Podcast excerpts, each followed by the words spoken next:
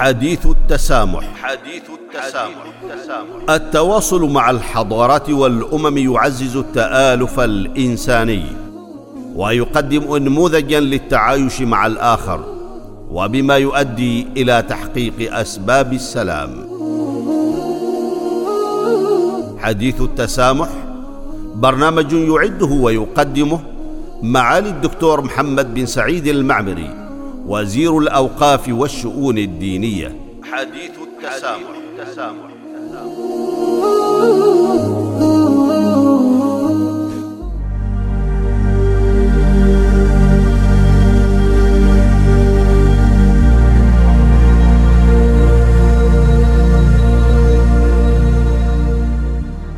بسم الله الرحمن الرحيم. الحمد لله والصلاة والسلام على رسول الله وعلى آله وأصحابه أجمعين. ومن تبعهم بإحسان إلى يوم الدين. أيها المستمعون والمستمعات الكرام السلام عليكم ورحمة الله تعالى وبركاته. واهلا ومرحبا بكم في هذه الحلقة الجديدة من حلقات برنامجكم حديث التسامح. تتناول هذه الحلقة اليوم العالمي للعلوم من أجل السلام والتنمية التجهيل وتقويض السلام. فاهلا وسهلا بكم جميعا.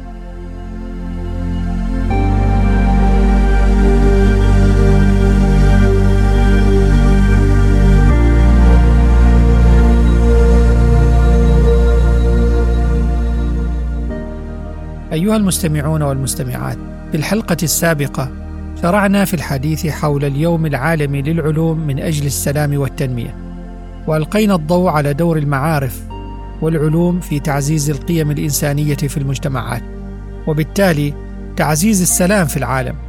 في هذه الحلقة سنتطرق إلى مفهوم التجهيل، وهي الصناعة المتعمدة للجهل، وارتباطه بتقويض القيم في المجتمعات وتقويض السلام الأعم في العالم.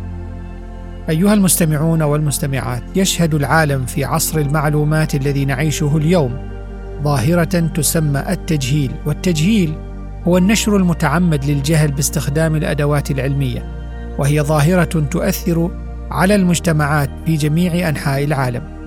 وتعمل غالبا كمحفز للانقسامات والصراعات. ولكي ندرك خطورة التجهيل أو ما يعرف بعلم التجهيل أو الإجنوتولوجي سنتطرق أولا إلى آلياته وآثاره العالمية. إن مصطلح علم التجهيل ظهر في أوائل العقد الأول من القرن الحادي والعشرين، وهو علم يعنى بدراسة ظواهر الزراعة المتعمدة للجهل، وتكون غالبا من خلال نشر المعلومات المضللة أو قمع العلوم والمعارف الواقعية والحقيقية. والتجهيل ليس مجرد غياب سلبي للمعلومات بل هو حجب استراتيجي ونشط للمعلومات والحقائق حيث أشار تقرير لمنظمة الصحة العالمية إلى أنه على مدى عقود قامت بعض الشركات بنشر معلومات مضللة عن عمد حول الآثار الصحية لمنتجاتها رغم امتلاكها أدلة علمية تثبت عكس ذلك. ولم يكن هذا التلاعب مجرد استراتيجية مؤسسية بل كان مثالا على التجهيل مع ما يترتب على ذلك من آثار على الصحة العامة للأفراد في جميع أنحاء العالم. ومع ذلك فان تقرير منظمة الصحة العالمية هو مثال واحد فقط ذلك أن نطاق التجهيل يمتد إلى ما هو أبعد من القطاعات التجارية ويشمل تأثيراته المتعمدة المجالات الثقافية والإنسانية ووجدت مبادرة نزاهة وسائل الإعلام العالمية في عام 2021 أن 40% من المجتمعات التي شملها الاستطلاع شهدت حملات سياسية تم فيها استخدام المعلومات المضللة بطرق استراتيجية بغية التأثير على الرأي العام وتقويض الترابطات الاجتماعية وتعزيز الانقسامات. إن الآليات الكامنة وراء هذا التجهيل المتعمد غالبا ما تنطوي على مزيج من التلاعب الإعلامي وقمع النتائج الأكاديمية والبحثية وتضخيم وجهات النظر المتعارضة بدلا من أوجه التشابه والتقارب. وكشفت دراسة أجريت عام 2020 نشرتها المجلة الدولية للاتصالات أن الأفراد الذين تعرضوا لتدفق مستمر من المعلومات الخاطئة أظهروا مستويات منخفضة من الثقة تجاه المصادر الموثوقة حتى بعد تأكدهم من موثوقيتها. كما وجد استطلاع القيم العالمية لعام 2023 أن الأشخاص الذين يتعرضون لمستويات عالية من المعلومات الخاطئة هم أكثر عرضة للاعتقاد بأن الخبراء أو العلماء ليسوا جديرين بالثقة. مما يظهر خطورة الأمر وآثاره بعيدة المدى على المجتمعات وقيمها وعلى أمن واستقرار العالم.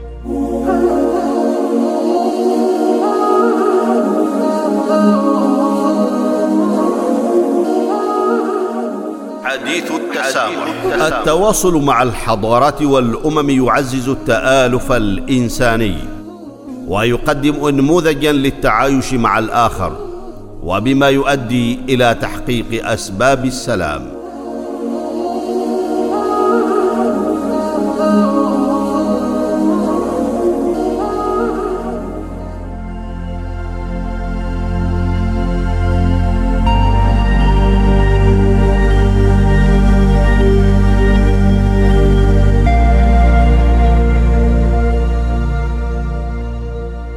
أعزائي المستمعين والمستمعات إن المعلومات المضللة والتجهيل المتعمد ليس بالأمر السهل الهين.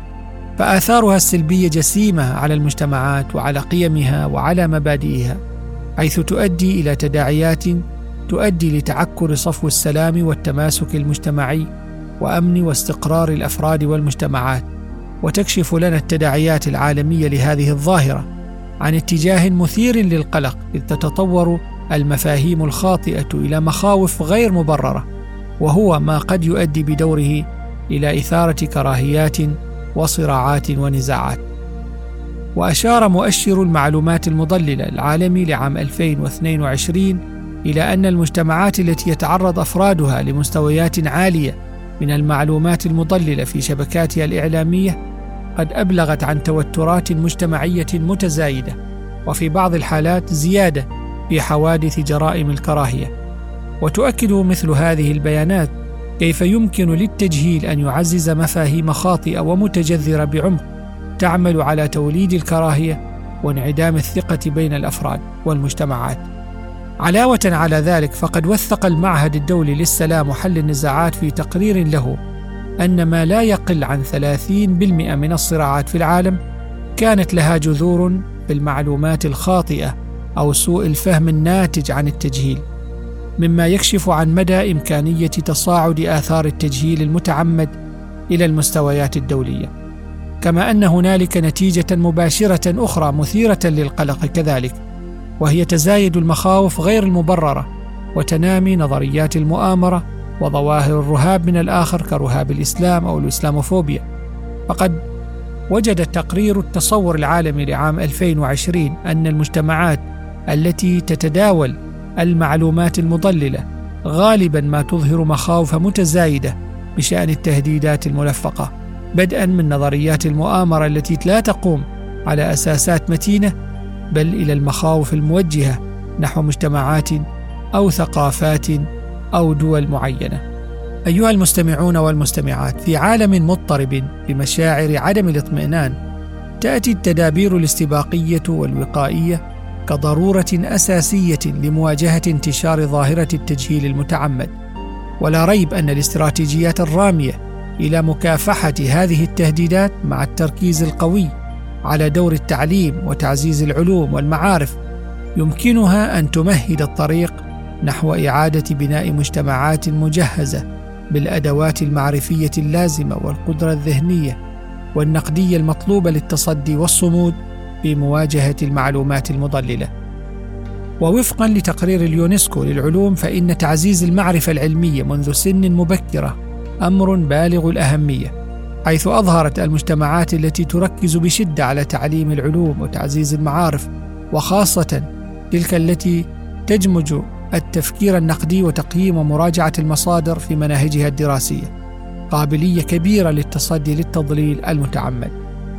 ومن خلال ترسيخ المؤسسات العلمية والثقافية والمعرفية للعقلية العلمية والنقدية لدى الأفراد فإنهم بذلك يجهزونهم التجهيز الأمثل لتحدي الادعاءات والمعلومات غير المثبتة وغير الدقيقة والبحث عن إجابات قائمة على الأدلة والحقائق.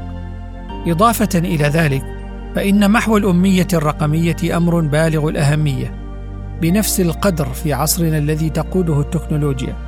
وأظهرت دراسة أجراها المجلس الدولي للمعرفة أن الأفراد المدربين على تمييز المصادر الموثوقة عبر شبكة المعلومات الرقمية أو الإنترنت كانوا أقل عرضة بنسبة 60% لتصديق الشائعات والمعلومات والأخبار الكاذبة أو إعادة نشرها. أعزائي المستمعين والمستمعات ختاما وعند تعمقنا في عالم علم التجهيل يصبح من الواضح أن الأمر لا يتعلق فقط بالمعلومات الخاطئة فالتجهيل سلاح استراتيجي يحمل القدرة على تغيير المفاهيم وتأجيج الصراعات وتقويض التنمية والسلام وأسس المجتمع المستقرة. إن معالجة ظاهرة التجهيل تتطلب تعاونا عالميا واعلاما يقظا مسؤولا والتزاما حقيقيا بالصداقة والنزاهة والحقيقة. نقف عند هذا الحد ونكمل الحديث معكم بإذن الله في حلقة مقبلة بعون الله ويسره. نلقاكم على خير والسلام عليكم ورحمة الله تعالى وبركاته.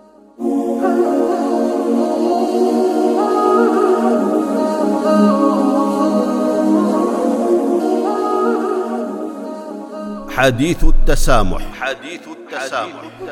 التواصل مع الحضارات والأمم يعزز التآلف الإنساني ويقدم انموذجا للتعايش مع الآخر وبما يؤدي إلى تحقيق أسباب السلام.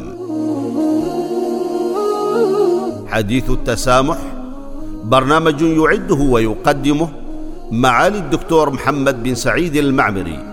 وزير الأوقاف والشؤون الدينية حديث التسامح, التسامح. التسامح.